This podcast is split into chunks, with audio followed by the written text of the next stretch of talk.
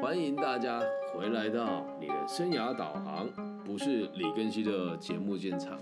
今天是一个全新的企划，从《鬼灭之刃》学职涯规划，第一集成为鬼的条件。那会制作这个 EP 的原因呢？其实是因为我在最近重新的把《鬼灭之刃》又看过了一次。那我从中学习到了很多我认为很有意义的事情，然后进而对我产生了某一些启发，所以就把它分成一共有九集。那我一集一集的跟大家分享，从《鬼灭之刃》里面我学到了人生道理，跟面对职涯规划有哪一些内容是值得我们去反思的哦。那如果大家没有看过《鬼灭之刃》的话呢，我们的节目其实会带着一点点的剧透，所以请大家斟酌观赏了，尽量不以不影响大家观赏这部动画跟漫画的后续为主。那我们就开始今天节目的内容吧。我们今天的题目叫做是成为鬼的条件，呃，也蛮有趣的啊。毕竟是在这个台湾。我们在台湾的民俗俗称的这个中元节跟鬼节做这样子的节目，那小时候只要说哎你在鬼月的时候讲鬼故事，就有很多鬼围过来。但我觉得 都到这个年纪了，然后也不是怪异乱神，只是跟大家分享在台湾我们地方的这个信仰跟一些你不能讲迷失啊，也可以讲迷信，就是他们的相信哦。如果真的世界上有鬼的话，我也希望大家可以听一听，搞不好可以让他放下某一些执着。毕竟整部漫画你会发现一件事哦，每次当最强的这个柱出现的时候，行名嘛，岩柱，他身上背的经文讲的全部都是《金刚经》，其实古印度哲学家释迦牟尼跟他的弟子的会议记录。所以在这一部漫画当中，我认为他要表达的这个思想是比较偏向于佛学跟儒家的。那我们第一集为什么会说成为鬼的条件哦？原因是因为我们在观看第一集的时候，当时是我一个学生推荐我看的，然后我想说漫画是能有多好看。叔叔，我之所以会看《火影忍者》跟《海贼王》，就是因为小时候上课的时候完全没有其他的娱乐，所以只要有一本小本子翻一翻就很开心了嘛。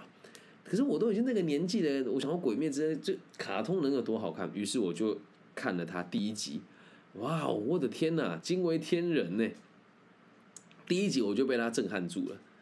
就是原本炭治郎一个这么脚踏实地的小伙，然后只是因为他晚一点回家而已，就惨遭全家的灭口。而这个灭口的过程也很有趣哦。其实当时这个鬼王，我现在讲的是呃事后分析嘛，你到时候这个自己看一次哦。他当初只是为了找到有人可以抗衡所谓的这个他的血意，然后因为鬼是无法晒到太阳的嘛，所以他想要到处注注到处注入他的血意，让别人变成鬼，然后再找到这里面如果有人可以不用可以免于被太阳照到就死掉，那他就会成为无敌的存在。所以这个漫画里面的设定是有一个人是鬼王，他叫无惨哦。然后他只要把他的血呢，他的状况就很像吸血鬼啦，就是他不能晒到太阳，但他可以不死，他可以长生不死，只是要透过吃人才能够长生不死，并且会得到一些很超人的能力。哦，他的假设是这样。那我就爱看了，你要成为鬼，其实是有条件的，就是有些人你是被迫成为鬼的，而这里面呢，几乎所有的鬼都是反派，只有。三个人不是反派，一个是朱氏，一个是御史郎，然后一个就是祢豆子。而朱氏跟御史郎他们之所以不是反派，这个我们在其他集再说。就是大部分在这个在这个漫画里面跟动画里面的鬼，大多都是反派。整个漫画的形塑是这样，因为他们会到处吃人。而吃人这件事情其实也很有趣哦，呃，你看到现实社会，你还不是看到处看到人吃人的现象嘛？就比如说现在的这个资本主义的向下好了，我今天去参加那个企业，蛮有良心的，即使是外海外的劳工来这边工作，一个月给到人家三万多四万块，可是，在台湾的餐饮业里面啊，就我曾经开过的餐厅，现在还在营运哦，他们一个月竟然可以给员工不到两万五的薪水。嗯，你说那我可能那么少，以最低薪资在扣到劳健保，或者时间没有达到，他确实会领到这么少的薪水，很有趣吧？这还就是个人吃人的社会啊，难道不是吗？就像现在这个有一些地区哦，就是也在进行战争嘛，这不就是人吃人的社会吗？对，这个世界上大家都会很自私啊。然后你去看哦，这个这些鬼吃人，回到漫画里面，鬼吃人，难道他有错吗？每一个鬼，他背后都有他的执着，他们会变成鬼都是有原因的。而在鬼里面，它又有分成很多种不同的层次。最强的就是这个十二鬼月嘛，有上旋六跟下旋六。那我们就从这十二个人、十二个鬼去做探求，你就会发现一件事情是，他们都执着于某一件对社会无益的事情，对社会没有帮助啦。哦，就这都是觉得说别人都伤害他，他好可怜呐，然后他们就变成鬼。他们都会对这种东西很执着，不讲别人，我就讲几个角色。呃，在那个郭油篇里面的那个，在花街柳巷里面那两个鬼，也就是因为哥哥长得很丑，小时候被欺负，长大他就想杀光所有的人嘛。然后还有那个鬼蜘蛛，就是第一个出现的这个上旋六，他也是因为家人抛弃他啊，他想要打造一家人的感觉，而看起来都是出自于对社会有益，可是实际上他们想到的都只有自己呀。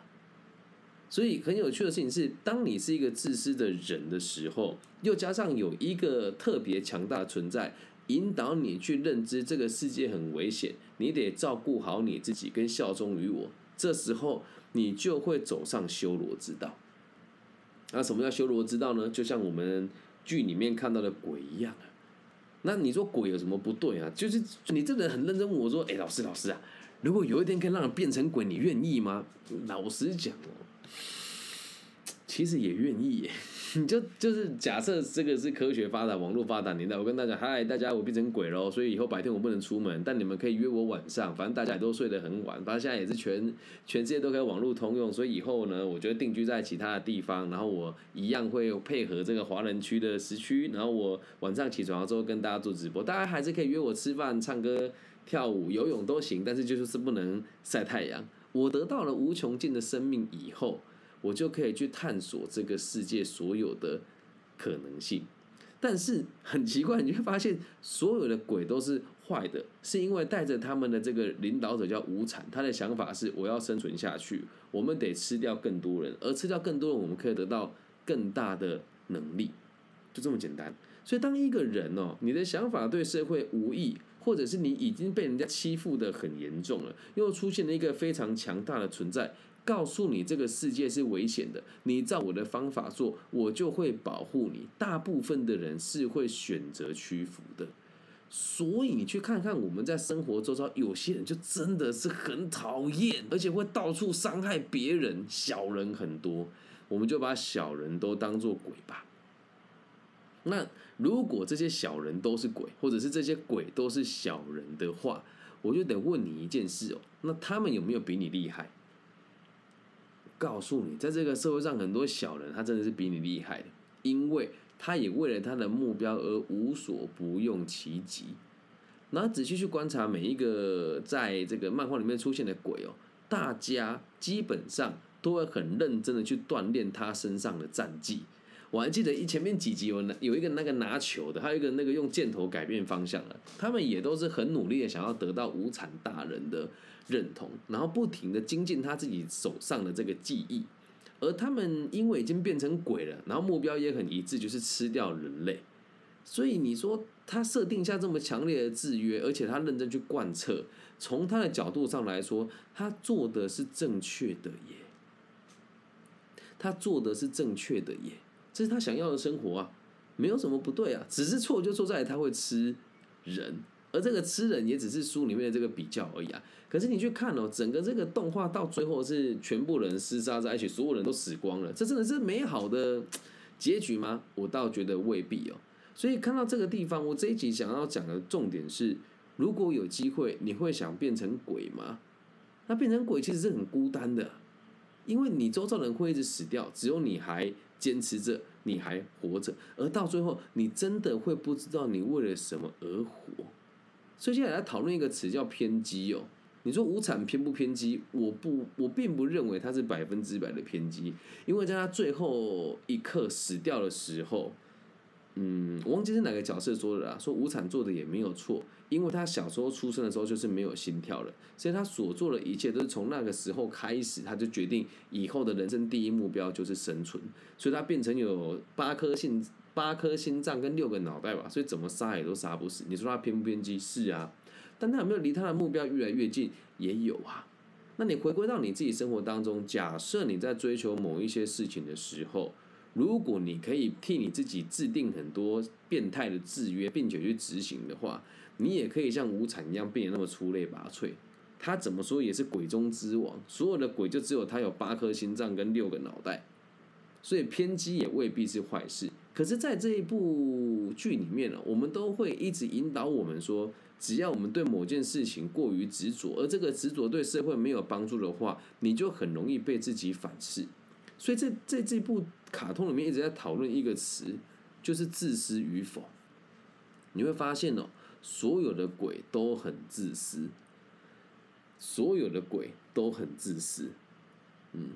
你仔细观察，不管是哪个鬼都一样，他们都会有个执着，大概点都是这样。我本来很想守护哪一个人，我很想得到谁的认同，但他不认同我，我毁掉他；但他不帮助我，我毁掉他。所以你说自私就一定是错误。我们这一集讲成为鬼的条件哦，一方面是要提醒大家，只要你够偏激，定下足够严格的条件，每个人都可以出类拔萃。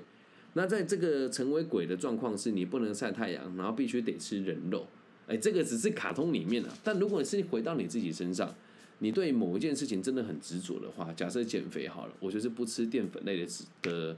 淀粉类的食物，然后我大量的运动，从某种程程度上，你也可以利用他们这种精神来锻炼你自己的精神力，跟追求你想要追求的目标嘛。所以到最后跟大家做个结论哦。我觉得这部漫画最有趣的地方就是，全部这只有三个鬼，他选择了善良，而他也没有变成人。一就是都市，二就是御史郎，三就是米豆子。那站在我自己的角度出发呢，我也会，我也我就很认真的去想一件事哦。如果我能够变成鬼了，我有没有办法当一个善良的鬼？如果以卡通里面的这个价值观。如果我是一个鬼的话，我应该会吃掉那些十恶不赦的人吧。在这个社会上，有很多十恶不赦的人，对，就像秦明啊，他也被人家误会了嘛，他去救孩子，人家却以为说他就是吃掉孩子的人。然后有很多人其实他做的出发点都是好的，但会被别人误会，所以也希望大家哦，尽可能的降低让你周遭的人变成鬼的机会。因为漫画里面的鬼做的很可怕，他会吃肉啦，他会无法在白天出门，被阳光晒到他就死掉。那你去想，所有自私跟没有社会意识的人不都是这样吗？这个阳光某种程度上就是用自己真实的一面去跟别人应对嘛。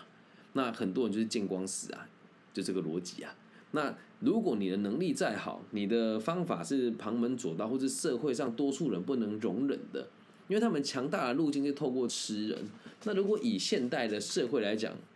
让你作弊变得更强大，那对那一些弱小的人而言就是不公平的了，能够理解吧？所以任何的努力都不应该用这种偏激跟捷径的方式。但如果你自己真的想要成长的话，或许可以参考这个漫画里面的内容，成为一个给自己有偏激方向跟努力的。这个生活目标，但是你的内心一定得对社会有兴趣。所以说穿了，成为鬼的条件其实只有一个，就是让你对社会失去兴趣。即使你没有变成鬼，你的内心也是黑暗的。但这部漫画有个地方我一直觉得不合逻辑的是，怎么好像每一个没有变成鬼的人都是好人？怎么每一个弱小的人都应该被保护？而有些人，你就明明就那么弱小了，可是你却。也不变成鬼，或者是你也不愿意去成为鬼杀队的成员。但那这个在这个社会当中，我就认为这样子的人存在也是没有价值的。所以，与其成为没有价值的人被鬼吃掉，我认为成为鬼或许还是更好的选择。又或者是真的能够选择你喜欢的这个阵营哦，站到最后，我觉得都是一种最浪漫的存在。因为到最后的结局，双边的人都死伤惨重，鬼的阵营几乎全部都死光了，只剩下，哎，谁也没剩下了。那在这个十二个柱里面打完这一场战争之后，这个最强的鬼杀队十二个成员也只剩下两个人还活着。那我觉得这个想法未免也太对立了。在后面的几集当中，我们在一集一集跟大家分享。所以也希望大家在看漫画的同时，也可以去想一想，你想要成为什么样子的人，又或者是你在看他整部漫画里面，你认为你有机会成为什么样子的存在，又或是你在生活上遇到类似的状况，你又该怎么做呢？所以不妨想一想，成为鬼有什么不好吗？那当然，如果你要在某个地方很强大的话，你就得牺牲掉很多事情，对吧？那我自己也牺牲的蛮多的，就是别人的吃喝玩乐我也都几乎没有，然后大家打电动啦，或者是去露营啊，或者去外地旅游，我都没有，我牺牲的其实也很多。那这个世界本来就很公平，你牺牲的越多，所得到的也就越多啊。所以也希望大家看事情不要那么的二元呐，说穿了只是大家立场都不一样而已。在后面的几集，我会一集一集的跟大家分享。那不妨问问你啊，有机会变成鬼，你是愿意的吗？也可以在帮我在下方留言哦。我自己有曾经想过，假设我真的变成鬼的话，我一定会找到我的伴侣，然后告诉他我真实的身份。然后我会帮，我会让我跟他的年纪都维维持在四十岁左右。那毕竟本身自己对文学、心理学跟教育是很有兴趣的，所以我应该会弄一个博士的身份，然后不同到世界各地不同的学校去教书，理解他们当地的文化。然后每当我生下一个小孩的时候，我一定会问他。到他三十岁的时候，我会问他一次有没有想要变成鬼。到四十岁的时候再问他一次，如果没有的话，我就也可以希望自己可以看着他凋零。那只要时间是无限的，然后生命也是无限的的时候，就没有我做不到的事情，而所看到东西的逻辑也都会完全不一样。所以不妨去想一想吧。如果真的有机会取得永生，你会开心吗？我在这一集制作这一集的时候，就想到那个在台湾的翻译叫做《暮光之城》。就如果真的成为吸血鬼的话，你能做的事情有多少？我个人认为其实还蛮有趣的。甚至我一度认为这个世界真的有这样子的存在，搞不好真的有，只是我不知道。那如果你真的是鬼或是吸血鬼，听到这一集的话，也欢迎你私信我说：“哎，李老师，我蛮认同你的看法，你有兴趣加入我们吗？可以跟我讨论一下啊，开玩笑啊，但世界之大，无奇不有。”对，以上就是这集全部的内容了。希望大家喜欢从《鬼灭之刃》来学习这个生涯规划的第一集，成为鬼的条件。那我跟大家分享一下我下面几集的规划好了。那如果大家有兴趣的话，就可以也帮我订阅啊、按赞或是分享。那第二集我要讲的是背负彼此的成长啊，第三集要讲的是平凡的生活，第四集要讲的是强大的理由。第五集要讲的是立场不同，第六集要讲的是管理学的真谛，第七集要讲的是只有自己可以决定胜负，第八集是教育的至圣先师，第九集是所谓的佛性，而第十集是我认为学到的难忘启发。如果大家喜欢的话，喜欢这样子的系列，也可以帮我分享、按赞、加订阅啊。那《鬼灭之刃》这个系列做完之后，我还会再做《咒术回战》，因为这一部这一部卡通我看了之后，真的学到。蛮多东西的。好了，以上就是这一集全部的内容喽，希望大家喜欢，然后也希望让大家知道，我也是一个很有童心的人。虽然我看着《论语》，看着《金刚经》，但是我心里面也还是一个长不大的孩子。也希望可以透过跟大家一样的频率跟一样的语言，让大家学习跟理解到我看到的美好的世界。那如果你也喜欢的话，也邀请大家帮我分享、按赞加订阅《鬼灭之刃》谈生涯规划第一集。